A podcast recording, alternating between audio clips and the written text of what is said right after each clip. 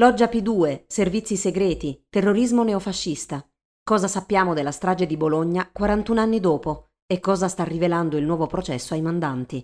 Di Benedetta Tobagi. Ti piacciono i nostri podcast e apprezzi il nostro lavoro? Valigia Blu è un blog collettivo, senza pubblicità, senza paywall, senza editori. Puoi sostenere il nostro lavoro anche con una piccola donazione. Visita il sito valigiablu.it.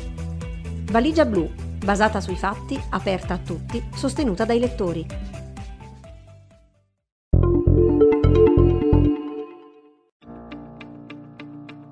Quarantuno anni dopo, la strage di Bologna vive un paradosso, è materia da storici e insieme resta un fatto di cronaca. Perché ci sono processi ancora in corso, perché si intreccia a doppio filo con l'anima nera di un terrorismo neofascista che si muoveva tra i servizi segreti, la criminalità comune e quella organizzata, dalla banda della Magliana all'Andrangheta, un'idra le cui teste continuano a sbucare fuori nei decenni successivi fino ad oggi. Last but not least, perché le inchieste sulla strage del 2 agosto sono una trivella che porta dritto al cuore del potere occulto della P2. In particolare, il cosiddetto processo Bellini o processo ai mandanti, che si è aperto il 16 aprile 2021, sta scoperchiando meccanismi, reti di relazioni e dinamiche di potere indispensabili per comprendere l'Italia di ieri e di oggi. Un giorno come tanti. Provate a immaginarlo. Primo sabato d'agosto, metà mattina, un caldo boia. Avete chiuso le valigie e siete corsi alla stazione di uno snodo ferroviario importante. Aspettate il treno che vi porta in vacanza, la pausa sospirata da un anno di lavoro o magari il viaggio con gli amici dopo la maturità. Oppure avete accompagnato un figlio o una figlia che partono per la prima volta da soli e in piedi al binario state sudando non solo per il caldo, ma per l'apprensione di vederli spiccare il volo. Oppure vi aggirate tra l'atrio e la sala d'attesa tendendo il collo, in attesa di veder comparire l'amore vostro o il vecchio amico che dovrebbe arrivare a minuti. Intorno a voi una folla vociante, colorata, accaldata. Persone allegre, le nonne con le borse piene di uova sode e panini alla frittata per i lunghi viaggi verso sud, i bambini che corrono intorno con le pistole ad acqua, una babele di dialetti, qualcuno un po' scocciato dall'annuncio del treno in ritardo. Quante volte vi siete trovati dentro questa scena? E questo quadro di allegra normalità ad essere squarciato la mattina del 2 agosto 1980. Nella sala d'attesa di seconda classe scoppia una bomba, così potente da far crollare tutta un'ala della stazione. È un massacro. Macerie, urla, sangue, cadaveri, arti smembrati, la polvere grigia e spessa che intasa i polmoni, l'odore di carne umana bruciata che nessun sopravvissuto può dimenticare. 85 vittime, le cui vite sono state ricostruite e raccontate in un commovente cantiere della memoria collettivo, e 200 feriti, con conseguenze spesso gravi, per non parlare degli effetti fisici e psicologici a lungo termine del trauma, che si imprime nel corpo come un incubo per sempre presente, congelato, come l'orologio fermo alle 10.25, l'ora dell'esplosione, divenuto il simbolo dell'eccidio. Riuscite a immaginarlo? In verità la strage di Bologna, al pari delle altre che hanno costellato la nostra storia repubblicana, sventrando banche, treni, manifestazioni di piazza, è qualcosa che non si può dire né capire fino in fondo. Fra tutte le azioni delittuose che gli uomini possono compiere contro altri uomini, la strage è quella che più si avvicina al male radicale, ha scritto Norberto Bobbio. È stata la strage più grave mai avvenuta in Italia in tempo di pace e anche la più grave d'Europa, finché le bombe di Al-Qaeda sui treni di Madrid nel 2004 non le hanno strappato il triste primato. Una strage efferata e paradossale. Da una parte, infatti, è un atto brutalmente chiaro. Tutti gridano subito alla strage fascista contro la Rossa Bologna, vetrina del buon governo del Partito Comunista Italiano, negli anni in cui la guerra fredda gli vietava l'accesso all'esecutivo nazionale. E i processi lo hanno confermato. Sappiamo per certo che la strage è opera di terroristi neri dei NAR, i nuclei armati rivoluzionari, che hanno beneficiato dell'attività di depistaggio messa in atto da affiliati alla loggia P2, faccendieri e ufficiali dei servizi segreti. Ci sono molte condanne passate in giudicato a confermarlo. Eppure, resta allo stesso tempo la strage più difficile da capire e quella su cui più spesso si sollevano dubbi. Perché accade in un momento storico molto complesso e perché i vertici della loggia massonica P2, servendosi dei servizi segreti e delle forze di sicurezza dello Stato, hanno fatto di tutto per rendere l'evento indecifrabile e alimentare semi velenosi di incertezza attraverso un'orgia di depistaggi di intensità mai vista. Una proliferazione di piste in cui si mescolavano dati veri, falsi e verosimili, suggerite o amplificate da campagne a mezzo stampa, che ha fatto perdere moltissimo tempo ai giudici, oltre a generare un durevole senso di confusione e di sfiducia nell'opinione pubblica. Un polverone che il variegato e agguerrito fronte impegnato a sostenere l'innocenza dei NAR risolleva ad ogni anniversario per contestare le condanne passate in giudicato. Un dato che rende la strage di Bologna particolarmente interessante da studiare per capire i meccanismi della disinformazione. E a causa di quest'orgia di depistaggi, se a 41 anni dal fatto ci sono processi penali ancora in corso. Il più importante vede accusato per strage l'ex neofascista e killer di Indrangheta Paolo Bellini e sta vagliando la mole di documenti e testimonianze da cui Gelli e la P2 risultano essere non solo i depistatori, ma i mandanti che ordirono e finanziarono il massacro, con capitali sottratti in modo fraudolento al Banco Ambrosiano di Roberto Calvi. Ma andiamo con ordine, riavvolgiamo il nastro, per tornare a quella maledetta estate di 41 anni fa. Quello strano 1980. Nell'estate del 1980 alla radio impazzano il pop melodico di Billy Joel insieme a Sono solo canzonette di Edoardo Bennato e l'ammiccante Cobra di Donatella Rettore. Molti italiani si portano in vacanza da leggere Il nome della rosa, il sorprendente bestseller che Umberto Eco ha dato alle stampe all'inizio dell'anno. Il quadro politico italiano è più confuso e instabile che mai, un groviglio che persino fra Guglielmo da Baskerville farebbe fatica a districare. La breve stagione dei governi di solidarietà nazionale, ovvero l'accordo politico voluto da Aldo Moro ed Enrico Berlinguer, per cui la democrazia cristiana governa con il voto di fiducia del Partito Comunista, che però resta fuori dall'esecutivo, siamo in piena guerra fredda, gli USA mantengono fermo il veto all'accesso dei comunisti al governo, è stata definitivamente archiviata dopo i due governi guidati da Giulio Andreotti tra il marzo del 1978 e l'agosto 79.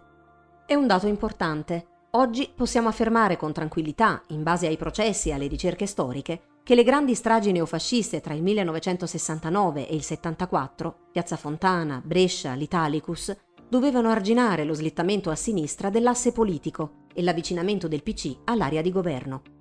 Ma la strage di Bologna si consuma in un contesto diverso, quando quella parabola ha toccato l'apice è già in irreversibile declino.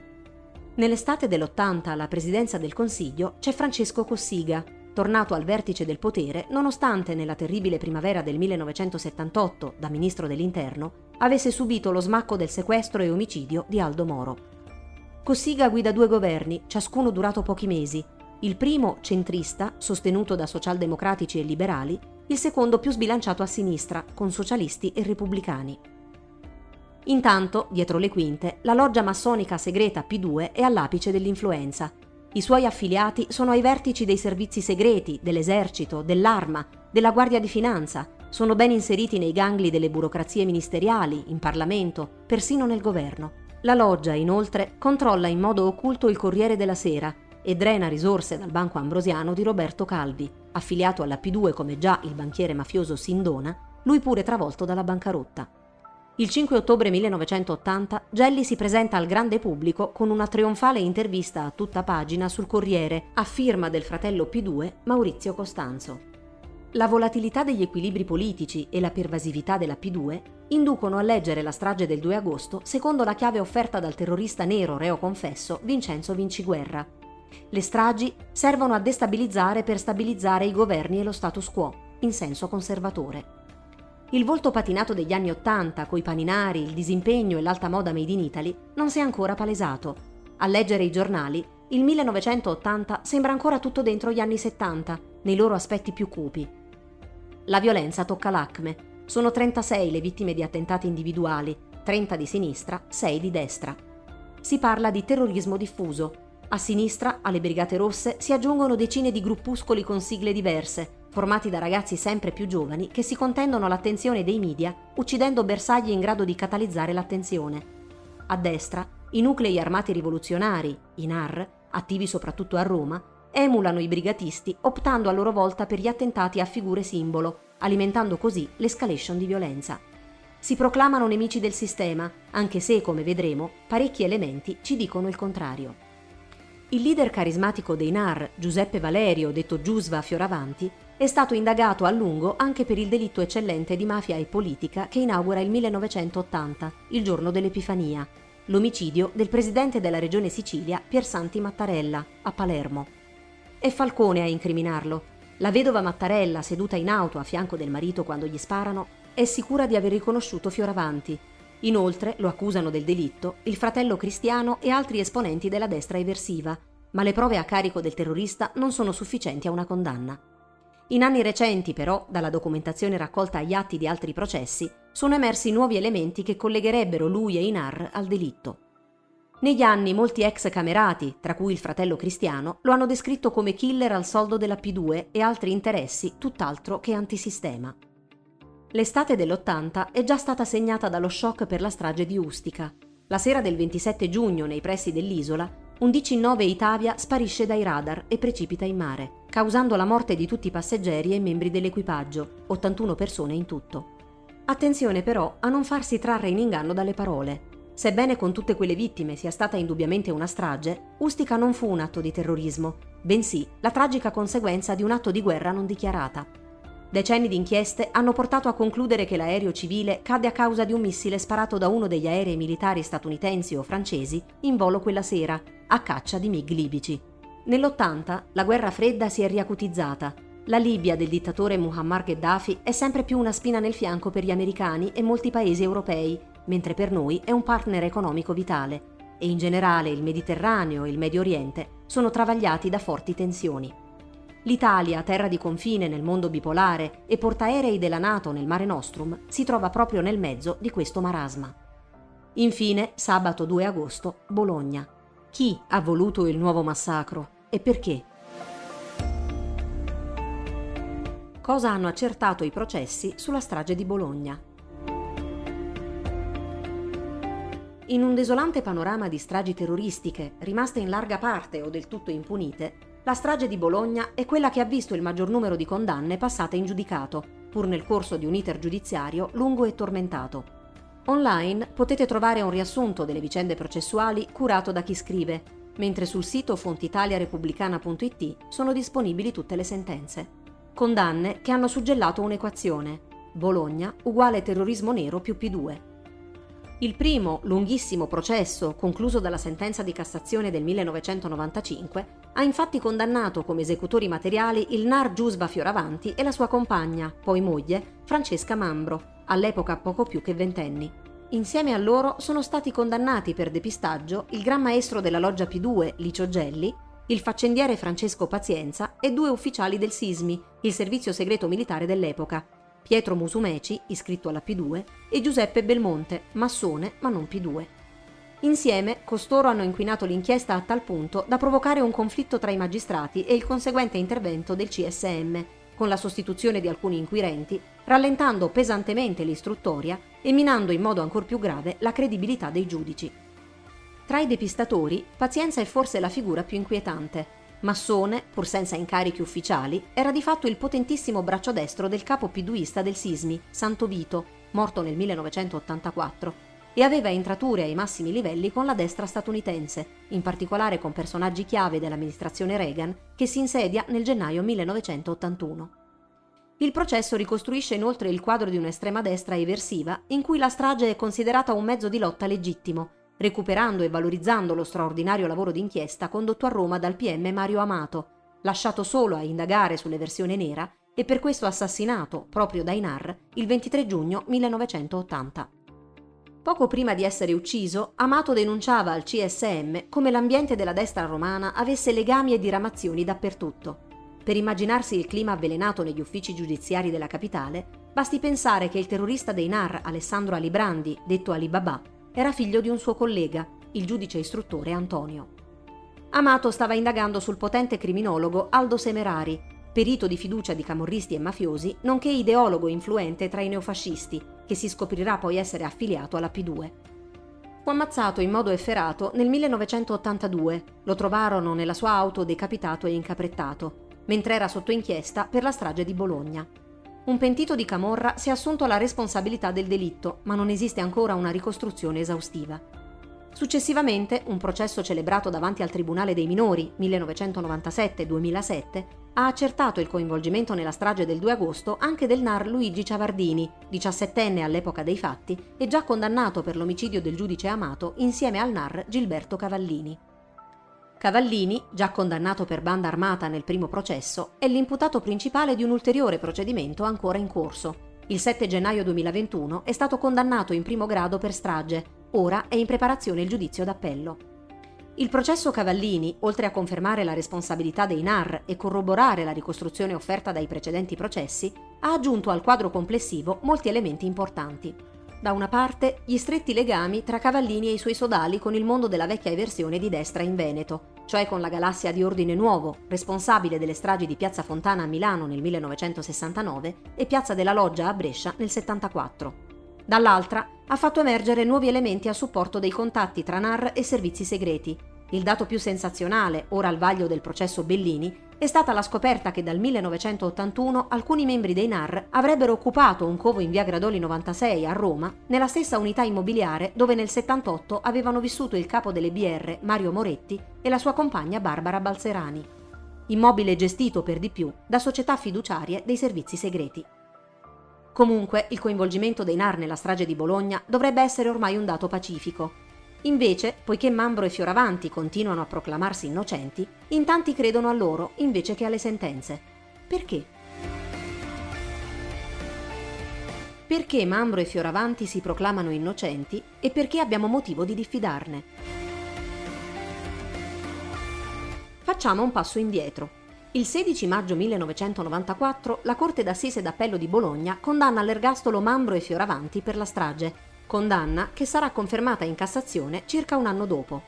Nel frattempo accadono cose interessanti. In particolare, il 12 giugno 1994, poco dopo la formazione del primo governo Berlusconi, sostenuto da Alleanza Nazionale, partito erede dell'MSI, esce sul Corriere della Sera un'intervista di Gian Antonio Stella a Mambro e Fioravanti, dal titolo Loro al governo, noi all'ergastolo, in cui parlano di camerati di gioventù come Storace, Gasparri, Fini. Quasi tutti i membri dei Narri, infatti, avevano militato nell'organizzazione giovanile Missina, frequentando le sezioni romane del partito di Almirante.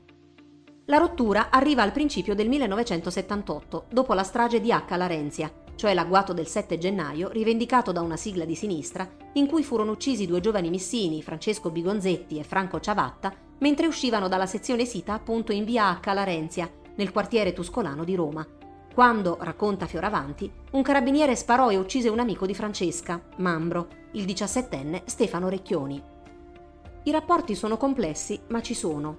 Nell'aprile 2018 a Roma, alla commemorazione dei fratelli Mattei, figli di un militante missino uccisi da un rogo appiccato alla loro casa nel quartiere romano di Primavalle da esponenti di potere operaio nel 1973, Presente il senatore Gasparri, l'ex sindaco Gianni Alemanno si è presentato insieme all'ex NAR Luigi Ciavardini, già condannato in via definitiva per la strage del 2 agosto. Larga parte della destra parlamentare, di fatto, ha sempre difeso quei figli ribelli e mai riconosciuti, negando la matrice neofascista della strage di Bologna e attribuendo le condanne ai pregiudizi e alle presunte macchinazioni delle toghe rosse.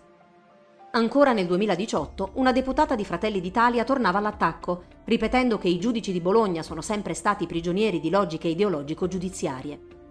Nell'area di estrema destra, poi, si è radicata la vulgata per cui Bologna è una strage di Stato, di cui i neofascisti sono solo capri espiatori. Questo basso continuo innocentista, che innerva l'intero spettro politico della destra italiana, influenza ampi settori dell'opinione pubblica. Poco dopo la clamorosa intervista del 94, inoltre, nasce a Roma il comitato E se fossero innocenti, che è trasversale alle appartenenze politiche e dà vasta eco mediatica alle tesi difensive dei due condannati, sebbene già ampiamente confutate in sede di giudizio.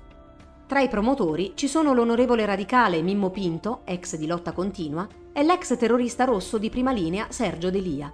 Tra i firmatari nomi di spicco del mondo politico, della cultura e del giornalismo, da Liliana Cavani a Giovanni Minoli, da Oliviero Toscani a Luigi Manconi. Teniamo presente che negli stessi anni divampa la campagna innocentista contro le condanne a lotta continua nel processo per l'omicidio Calabresi, che ha acuito molte sensibilità a sinistra su questi temi. Non stupisca il coinvolgimento di ex terroristi rossi nel comitato Pronar.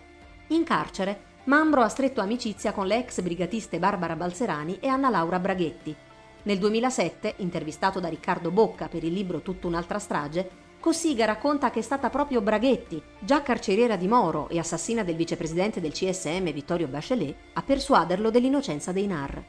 Credo molto di più ai terroristi rossi che ai magistrati. tra la loro serietà e quella dei magistrati c'è un abisso, ha dichiarato il presidente emerito della Repubblica, nonché premier all'epoca della strage, che governò circondato dai piduisti, ignaro di ciò a suo dire, sin dagli anni al Viminale. Il disprezzo per i giudici accomuna l'ex presidente e gli ex terroristi, che hanno bollato i magistrati bolognesi come dilettanti prevenuti e incapaci. Cossiga a parte, Mambro e Fioravanti hanno sempre negato ogni coinvolgimento nella strage e questo argomento ha una forte presa emotiva su tantissime persone che, ripetono, hanno riconosciuto la propria responsabilità in numerosi omicidi. Fioravanti è stato condannato per otto attentati individuali, Mambro addirittura per dieci, perché mai non dovrebbero confessare anche la strage se fossero davvero colpevoli. Sembra un argomento di buon senso, ma in realtà non lo è. Senza bisogno di lanciarsi in valutazioni psicologiche o morali, esistono infatti ottime ragioni per cui è logico e comprensibile che ammettano tutto tranne la strage. Vediamo le più importanti. Primo, motivi d'immagine. La strage non è un reato come gli altri. Lo stesso mondo delle versioni di destra all'epoca dei fatti era molto diviso al riguardo, al proprio interno. La strage è un delitto vigliacco, opposto alla mitologia eroica dello scontro a viso aperto accuratamente coltivata dai NAR. Mambro e Fioravanti si sono sempre descritti come combattenti in lotta contro il sistema, senza collusioni, ma questa romantica autonarrazione fa acqua da tutte le parti. Sono stati del tutto reticenti riguardo ai rapporti con la vecchia guardia del terrorismo di destra, i cosiddetti tramoni, dall'espressione giornalistica trame nere, riferita allo stragismo e alle coperture dei servizi, rapporti su cui il processo Cavallini ha fornito nuove, solide evidenze.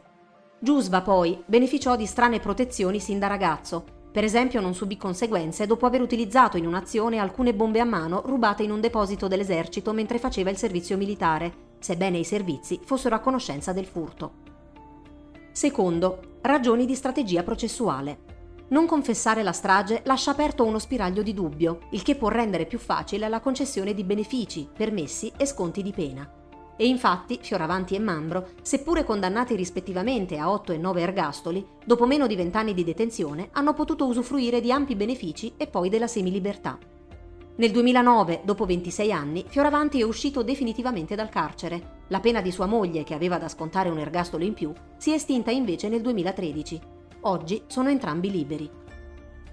Terzo, prudenza, convenienza e paura. La confessione obbligherebbe i due ex terroristi a dar conto delle ragioni della strage e a identificare i complici. Gilberto Cavallini e Paolo Bellini sono, seppur tardivamente, incappati nelle maglie della giustizia, ma quanti altri l'hanno fatta franca?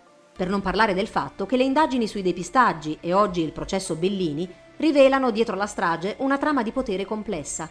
Parlarne poteva e potrebbe essere controproducente per gli interessati, se non pericoloso. La storia delle stragi è costellata infatti di morti misteriose e omicidi di persone che sapevano troppo. Ermanno Buzzi, per esempio, condannato in primo grado come organizzatore ed esecutore della strage di Brescia, mentre le inchieste successive gli attribuiscono piuttosto un ruolo di supporto logistico, fu ammazzato in carcere nel novembre 1981, dopo aver fatto trapelare di voler dire tutto quello che sapeva, in particolare sugli stivaloni, cioè i carabinieri. I NAR condannati e chi sostiene la loro estraneità alla strage insistono molto sul carattere indiziario del complesso probatorio che ha portato alle condanne. Attenzione però, a causa dei depistaggi messi in opera dai servizi segreti e dalle altre forze di sicurezza dello Stato, tutti i processi per le stragi di matrice terroristica sono stati processi indiziari. Questo non li rende meno solidi o meno equi sotto il profilo delle garanzie per gli imputati. Esistono criteri severi e ben precisi, definiti con sempre maggior precisione nel corso di decenni dalla Cassazione, per la valutazione dei complessi probatori indiziari e le condanne per la strage di Bologna hanno superato ripetuti vagli prima di essere confermate con dovizia di motivazioni. Fuori dalle aule di giustizia, però, la messa in ridicolo degli elementi lungamente vagliati nel processo, con la riproposizione delle tesi difensive, funziona benissimo dal punto di vista comunicativo e poi, grazie ai depistaggi della premiata ditta P2 Sismi, c'è un vasto repertorio di piste alternative esotiche e intriganti da risfoderare in ogni occasione, soprattutto in prossimità degli anniversari. Vale dunque la pena di passarle brevemente in rassegna. La telenovela dei depistaggi. Cominciò tutto con Gelli, manco dirlo, al principio di settembre del 1980 incontra il questore piduista Elio Cioppa in servizio al SISDE e gli dice che per la strage di Bologna bisogna seguire la pista internazionale. In quel momento l'ipotesi ventilata nelle prime ore che il massacro alla stazione avesse a che fare con Ustica o comunque con le tensioni tra Italia e Libia intorno all'isola di Malta è già tramontata. Ricordiamoci che Gheddafi all'epoca possedeva il 10% della Fiat, oltre a tenere in scacco l'Italia col petrolio, dunque aveva parecchi mezzi meno cruenti e più efficaci per far pagare all'Italia qualsivoglia sgarbo. Mentre le indagini puntano con decisione verso la galassia della destra eversiva romana e veneta anche perché, già nelle settimane precedenti la strage, dall'ambiente carcerario erano venute inquietanti anticipazioni, secondo cui la destra radicale preparava qualcosa di cui avrebbero parlato i giornali di tutto il mondo. Gelli parla e i servizi segreti si scatenano. Costruiscono una fantomatica pista libanese prospettando la collaborazione dei falangisti, la fazione cristiana, con terroristi di destra francesi e tedeschi, prospettano il coinvolgimento, rivelatosi infondato, di figure di spicco dell'estremismo nostrano come Franco Freda e Giovanni Ventura, i responsabili di Piazza Fontana, o del leader carismatico Stefano Delle Chiaie, mescolando accortamente notizie vere e false. L'arte della mistificazione tocca l'apice con la finta collaborazione del faccendiere Elio Ciolini, che a partire dal 1982 sforna racconti su una fantomatica, potentissima loggia di Monte Carlo, sfruttando l'impressione profonda lasciata nell'animo degli italiani dallo scandalo P2, scoppiato nel maggio 1981 con la pubblicazione delle liste degli affiliati alla loggia di Gelli. Oltre ad intralciare indagini, i depistaggi ottengono l'effetto di generare confusione, sfiducia e scetticismo nell'opinione pubblica, con effetti devastanti. Ieri come oggi, le persone che non credono più in niente si allontanano dall'informazione e dalla politica, perché tanto è tutto marcio e sono tutti uguali, oppure diventano facile preda delle più bizzarre illazioni, sulla base di vicende criminali magari appena orecchiate. Pensate cos'è accaduto con le rivelazioni dell'avvocato Amara sulla presunta loggia Ungheria, di cui Valigia Blu si è già occupata. A prescindere da cosa nella sostanza verrà confermato oppure smentito dalle indagini in corso, i suoi racconti hanno sortito l'effetto immediato di sollevare un gran polverone, gettare discredito e suscitare ulteriore diffidenza nei confronti della magistratura. Rispetto alle stragi precedenti, i servizi utilizzano una metodologia più complessa e sofisticata, che si serve largamente della stampa, su cui la P2 aveva un'influenza pervasiva. Tramite agenzie compiacenti e giornalisti amici o comunque abbordabili, diffondono false piste su cui dirottare i magistrati, oltre a sfornare direttamente note informative mistificanti. Arrivano al punto di predisporre una valigia di false prove, fatta ritrovare il 13 gennaio 1981 grazie alle presunte confidenze di una fonte informativa inesistente.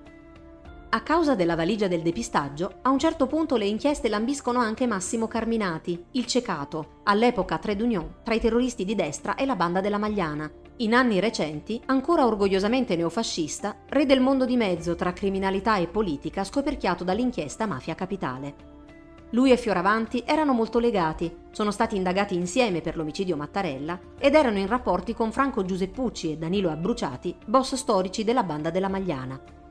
I NAR affidano loro i proventi delle rapine da reinvestire per lo più attraverso il prestito usuraio ed eseguono in cambio attività di intimidazione o vero e proprio killeraggio.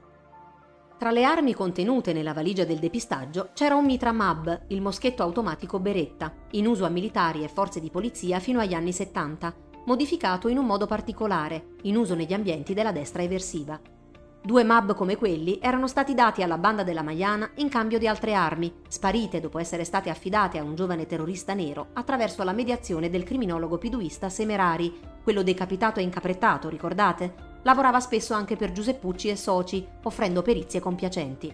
Quei due mitra MAB modificati finiscono in un deposito d'armi della banda, che si trova niente meno che nello scantinato di un palazzo del Ministero della Salute a Roma.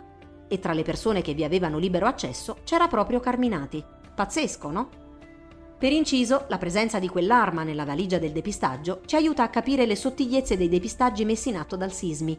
Oltre a sviare le indagini, servono anche a mandare messaggi in codice. Nel gennaio del 1981, per esempio, quel MAB nella valigia aveva una doppia valenza, allo stesso tempo rassicurante e intimidatoria. Rassicurante perché dice tranquilli, ci stiamo occupando di allontanare i sospetti da voi altri. Intimidatori perché nella stagione in cui si moltiplicano i pentiti di terrorismo, comunica a chi potrebbe avere la tentazione di parlare occhio, possiamo incastrarti quando vogliamo.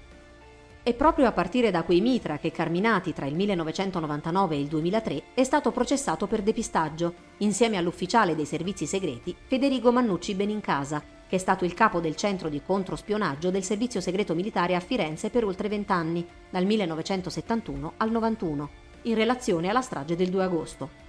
Entrambi assolti dopo le condanne in primo grado. Benincasa, per la verità, ne aveva combinate di tutti i colori, ma i reati erano prescritti. Questo dettaglio chiama un'ultima considerazione. Parliamo di depistaggi, ma il reato per cui sono stati condannati Gelli e Co. era quello di calunnia.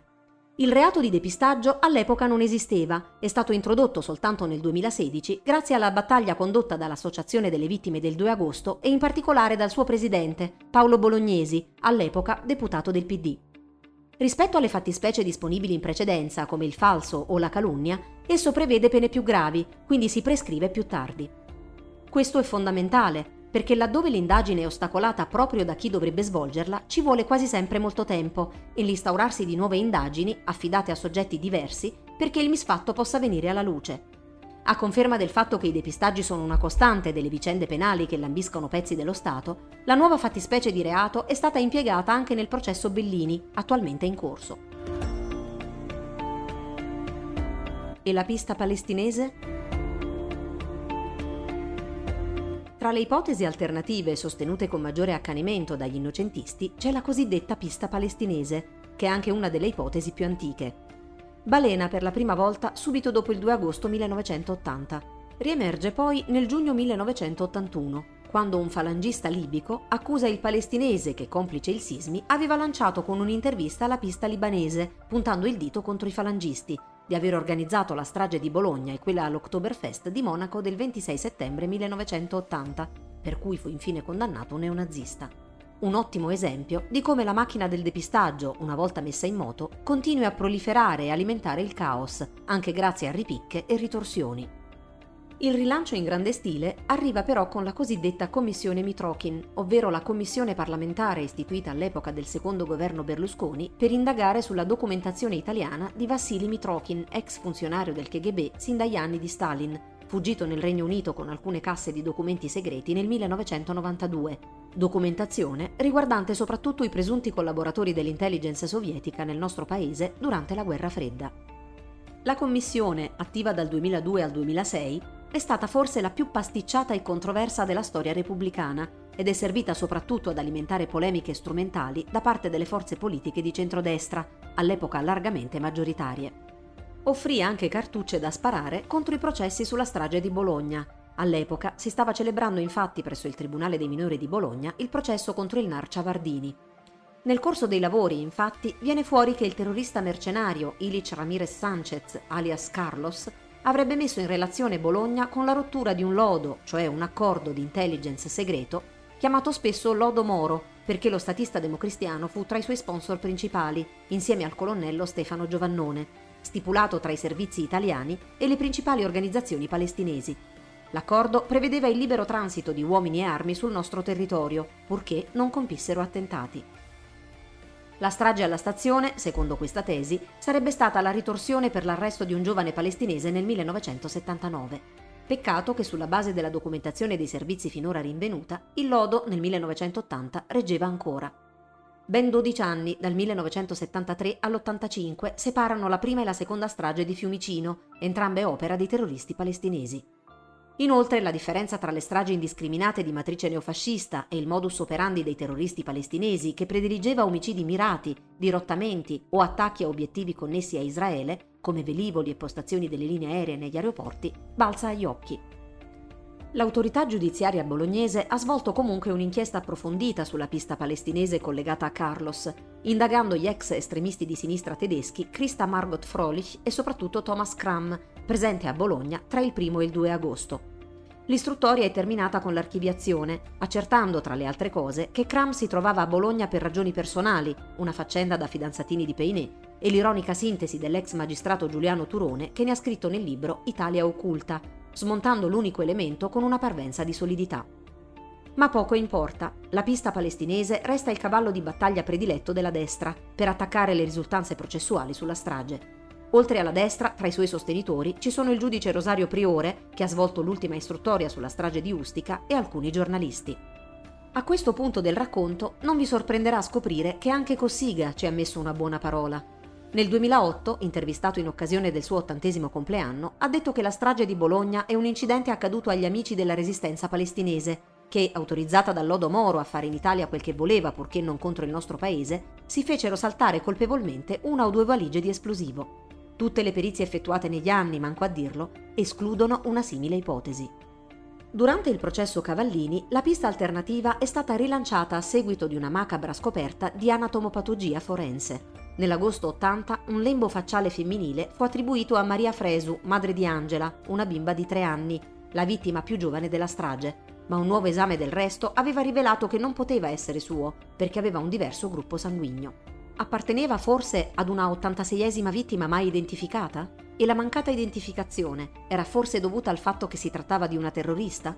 Non vi sono prove in questo senso. Nelle motivazioni della sentenza di primo grado contro Cavallini, in base alle relazioni peritali, si spiega che purtroppo le ricerche dei corpi all'epoca non sono state fatte con un criterio moderno. La foga giustificata di cercare qualcuno vivo ha prodotto azioni che hanno sicuramente determinato la dispersione e il mescolamento di parti organiche. Nel 2019, naturalmente in prossimità del 2 agosto, due deputati di Fratelli d'Italia hanno richiesto l'istituzione di una commissione bicamerale d'inchiesta sui fenomeni del terrorismo interno e internazionale connessi all'attentato del 2 agosto 1980, evocando alcuni documenti acquisiti agli atti della seconda commissione Moro che suffragherebbero la pista palestinese, non ancora liberamente consultabili perché coperti dal segreto funzionale. Attenzione, Quest'ultimo non c'entra nulla col famigerato segreto di Stato, è solo una previsione che riguarda documenti depositati presso Camera e Senato, già visionati dai membri delle commissioni d'inchiesta, che però possono restare riservati, cioè non liberamente consultabili, a tempo indeterminato, sebbene comunque accessibili alla magistratura. Quest'ennesima fattispecie di sottrazione al pubblico di documenti è un'anomalia archivistica, anche a detta del capo dell'ufficio dell'archivio storico del Senato, Giampiero Buonomo. Finora purtroppo è stata rimossa solo per gli atti di commissioni parlamentari concluse prima del 2001. Tornando a Bologna, i parlamentari della destra post-Missina hanno rilanciato la proposta della commissione d'inchiesta nel giugno 2021.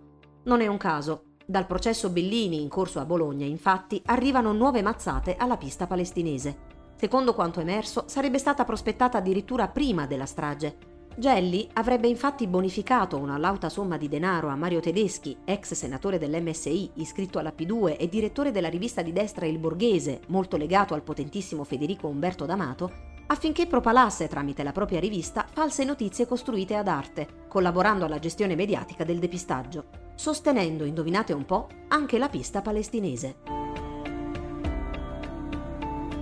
Perché il processo Bellini è importante? A leggere lo scarno atto di rinvio a giudizio, il processo apertosi il 16 aprile 2021 davanti alla Corte d'Assise di Bologna potrebbe sembrare un fatto residuale, specialmente a chi non conosca a fondo certe pagine di storia politico-criminale. Tre gli imputati, un presunto ulteriore esecutore materiale neofascista, un vecchio carabiniere in pensione che ha depistato le indagini in anni recenti per coprire vecchie malefatte, un amministratore di condominio bugiardo in odore di servizi. Il quarto, un altro vegliardo depistatore, è passato a miglior vita prima dell'inizio del dibattimento. E invece è un processo importantissimo, forse addirittura uno dei più importanti della storia repubblicana, secondo l'ex magistrato Giuliano Turone, perché a prescindere da quelle che saranno le risultanze sotto il profilo penale, sta gettando nuova luce sui meccanismi e le dinamiche del potere occulto e gli intrecci tra storia politica e criminale del paese. Cominciamo dall'imputato principale, Paolo Bellini, da cui il processo prende il nome incarna alla perfezione l'anima più oscura del terrorismo di destra, quella che finisce per intrecciarsi con la criminalità organizzata e le manovre inconfessabili dei servitori infedeli dello Stato. Cresciuto a Reggio Emilia, legato in gioventù alla destra di avanguardia nazionale, reo confesso per l'omicidio del militante di sinistra Alceste Campanile nel 1975, a lungo latitante in Brasile sotto falso nome e dedito al traffico di opere d'arte e mobili antichi, a un certo punto diventa killer di indrangheta e poi, detenuto in carcere con un boss mafioso, è coinvolto in un filone parallelo della trattativa Stato-mafia, per scegliere infine di collaborare con la giustizia. Il 21 luglio 2021 ha fatto sensazione la deposizione in aula dell'ex moglie, che lo ha riconosciuto in un video amatoriale girato alla stazione poco prima dell'esplosione, facendo crollare l'alibi che gli era valso il proscioglimento in una precedente indagine, basata sulla testimonianza di due persone che avevano dichiarato di averlo visto sul luogo del delitto. La donna ha chiesto di non farsi filmare e ha deposto protetta da un paravento. Nella stessa udienza, davvero toccanti le parole della figlia, che aveva nove anni all'epoca della strage. sebbene non abbia ricordi di quella mattina, ha voluto deporre comunque al processo, per dare un segno di vicinanza concreto alle vittime e alla loro ricerca della verità. Il riconoscimento di Bellini è un dato importantissimo. Un elemento analogo, l'identificazione in una fotografia scattata in piazza la mattina della bomba, è stato determinante per la condanna definitiva del neofascista e informatore dei servizi Maurizio Tramonte per la strage di Brescia nel 2017. La sempre maggiore consistenza assunta dal coinvolgimento di Bellini rafforza inoltre il peso delle parole di Carlo Maria Maggi, leader di Ordine Nuovo nel Veneto, ovvero il mondo assiduamente frequentato dal Narcavallini e condannato per la strage di Brescia insieme a Tramonte. In alcune intercettazioni ambientali del 1996, Maggi conferma che la strage di Bologna l'hanno fatta in AR e la bomba l'avrebbe portata Laviere, alias Bellini, aveva il brevetto di pilota e il volo era la sua grande passione. Maggi offre anche una chiave di lettura della strage. Tra le ragioni del clamoroso eccidio ci sarebbe stata l'esigenza di distogliere l'attenzione da Ustica, una spina nel fianco per il grande alleato statunitense e la Nato. Un'ipotesi che non cozza con le responsabilità accertate neofascisti e P2. Non dimentichiamo quanto la loggia di Gelli e Pazienza fossero legati all'oltranzismo atlantico e alla destra statunitense. L'amministratore Domenico Catracchia è indagato per falsa testimonianza riguardo al famigerato immobile di via Gradoli 96, quello che ospitò prima le BR e poi NAR, gestito tramite una società fiduciaria dei servizi segreti. Gli approfondimenti su questo scampolo di processo potrebbero aprire nuovi scenari sulla strumentalizzazione dei terrorismi da parte dell'intelligence, niente meno. Inquietante anche il fatto che l'ex ufficiale dell'arma Pier Giorgio Segatel si trovi sotto accusa per aver mentito, ancora nel 2019, riguardo le attività di indagine svolte prima della strage nell'ambiente di Ordine Nuovo, in particolare presso la moglie di un militante, circa l'allarme lanciato nel luglio dell'80 da un detenuto nel carcere di Padova, Vettore Presilio. Questi aveva raccontato a Giovanni Tamburino, all'epoca magistrato di sorveglianza, che nell'ambiente di destra si parlava di un attentato in preparazione, qualcosa di cui avrebbero parlato i giornali di tutto il mondo. Cosa avrebbe voluto nascondere a decenni dal fatto? Sono forse state ignorate per errore o colpevolmente nascoste informazioni che avrebbero potuto scongiurare il massacro? La persistenza della P2. In aggiunta a tutto questo, il processo sta mettendo sotto scrutinio il possibile ruolo di Gelli e del cervello finanziario della P2 Umberto Ortolani come mandanti della strage. Per questo, sulla stampa, il processo Bellini è stato chiamato anche processo ai mandanti. In verità, di mandanti alla sbarra non ce ne sono. Gelli e Ortolani sono morti da tempo, come Federico Umberto D'Amato e Mario Tedeschi, accusati di averli assistiti nell'organizzazione e nella gestione mediatica dei depistaggi. La Procura Generale di Bologna, però, ha incriminato Bellini per aver agito in concorso con i piduisti, oltre che con i NAR già condannati. Per questo motivo, per valutare le sue responsabilità, la Corte d'Assise deve esaminare anche la posizione di personaggi morti e sepolti. Gelli e i suoi sono chiamati in causa a partire dalla documentazione relativa a una serie di bonifici effettuati prima e dopo la strage, in particolare quelli di cui lo stesso Gelli aveva preso nota a mano su un foglio a quadretti ripiegato su se stesso con intestazione dattiloscritta Bologna, seguita da un numero di conto corrente cifrato, che gli era stato trovato addosso al momento dell'arresto a Ginevra, nel settembre 1982. I processi precedenti non se n'erano mai occupati perché quel foglio scottante apparteneva agli atti del processo per il crack del Banco Ambrosiano di Roberto Calvi, celebrato a Milano, e quando era stato trasmesso in fotocopia agli atti del primo processo per la strage del 2 agosto, l'intestazione Bologna risultava provvidenzialmente tagliata, quindi nessuno se ne curò. Soltanto grazie all'ostinato lavoro di analisi incrociata degli atti di diversi procedimenti, sostenuto dall'Associazione dei familiari delle vittime con i suoi consulenti, reso possibile dall'ampio programma di digitalizzazione dei grandi processi di interesse storico, anch'esso sostenuto con forza dai familiari delle vittime di strage, dopo l'esperienza modello rappresentata dagli atti del processo sulla strage di Brescia, il documento Bologna è riaffiorato nel formato originale e, raccordato con altri documenti, ha cominciato a svelare i propri segreti ai nuovi inquirenti. Il quadro che sta emergendo è sconcertante e conferma, tra le altre cose, come lo scoperchiamento della loggia P2 nella primavera del 1981 non abbia segnato la fine dell'influenza pervasiva di quel sistema di potere occulto e ramificato. Diversi testimoni hanno raccontato come Federico Umberto D'Amato abbia continuato a frequentare le stanze del potere e i vertici dei servizi, esercitando la propria influenza anche dopo aver lasciato ogni incarico ufficiale, così come era stato il capo de facto dell'intelligence civile sin dal 1967, ben prima di ricevere un'investitura ufficiale. uno squarcio eclatante è stato aperto dal cosiddetto documento Artigli. Nel settembre 1987 Gelli si era costituito alle autorità italiane, era evaso dalle carceri svizzere dopo l'arresto dell'82 a Ginevra. Un mese dopo, il suo avvocato difensore, Fabio Dean, viene ricevuto da Umberto Pierantoni, capo della Direzione Centrale della Polizia di Prevenzione, ovvero l'ex ufficio affari riservati del Viminale, quello che era stato il regno di D'Amato. Quanti imputati beneficiano di un trattamento simile? Si parla dei documenti riservati sequestrati a Gelli al momento dell'arresto, nell'82, tra cui c'era proprio il documento Bologna. Gelli, infatti, avrebbe dovuto essere interrogato a breve dai giudici milanesi che indagavano sulla bancarotta dell'Ambrosiano. Gelli potrà avallare o meno, a seconda di come gli verranno poste le domande, dice il legale. Prima blandisce, poi minaccia. Se la vicenda viene esasperata e lo costringono necessariamente a tirare fuori gli artigli, allora quei pochi che ha li tirerà fuori tutti. Il contenuto del dialogo finisce in un appunto riservatissimo all'attenzione dell'onorevole signor ministro dell'Interno, all'epoca Amintore Fanfani, firmato dall'allora capo della polizia Vincenzo Parisi, gestito al di fuori del circuito archivistico ufficiale e per questo ritrovato solo tardivamente. La Procura Generale è da mesi all'inseguimento di Marco Ceruti, factotum finanziario di Gelli, che alcuni documenti già acquisiti dalla Commissione parlamentare d'inchiesta sulla P2 collegherebbero ai bonifici del documento Bologna. Seguendo il denaro, inoltre, la pubblica accusa ha riscoperto la figura di Giorgio Di Nunzio, mediatore d'affari, che tra le altre cose incassò bonifici di Gelli in Svizzera riportando poi i denari in Italia. Parlando di lui e del clima di potere in cui si muoveva, il figlio Roberto ha offerto in aula una vivida descrizione del reticolo che manovrava nell'ombra fiumi di denaro e leve decisionali, un reticolo informale in cui si mescolavano generali e banditi della Magliana, ufficiali dei servizi e cardinali, affaristi svizzeri e militanti di destra. Di Nunzio era molto legato a Mario Tedeschi e frequentava il potentissimo D'Amato. Il figlio ha ricordato come alla sua morte, nell'ottobre 1981, in Camera Ardente si parlasse dell'arrivo di certi svizzeri e della necessità di distruggere i documenti contenuti nel suo ufficio. In aula si è pure ascoltato come prima che una manina facesse sparire l'intestazione Bologna dall'appunto coi bonifici, riducendolo alla forma mutila trasmessa agli atti del primo processo per la strage, quell'intestazione, insieme al resto del documento, fosse stata riprodotta, ben chiara ed evidente, in un lungo rapporto investigativo della Guardia di Finanza consegnato ai giudici istruttori che indagavano sul crack dell'Ambrosiano nel luglio dell'87.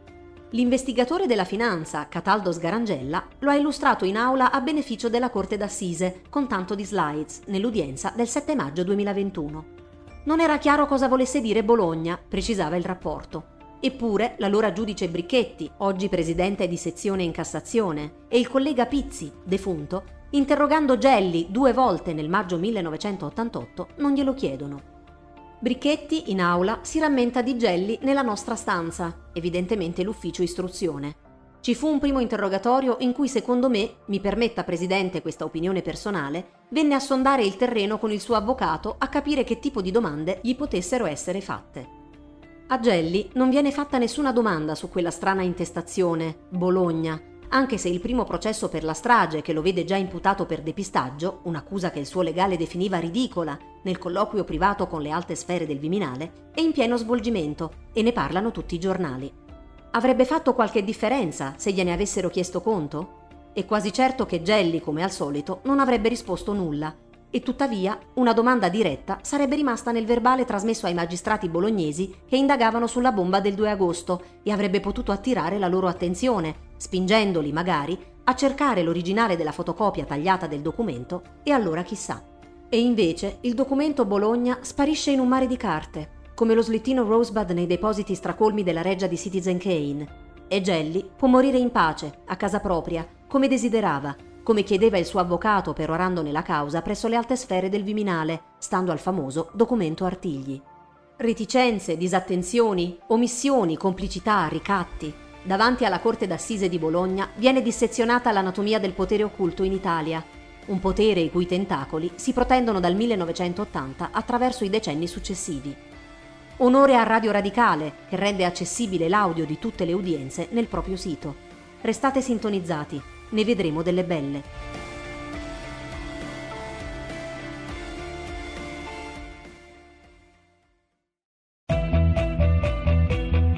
Ti piacciono i nostri podcast e apprezzi il nostro lavoro? Valigia Blu è un blog collettivo, senza pubblicità, senza paywall, senza editori.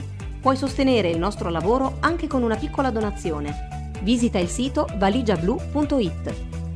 Valigia Blu, basata sui fatti, aperta a tutti, sostenuta dai lettori.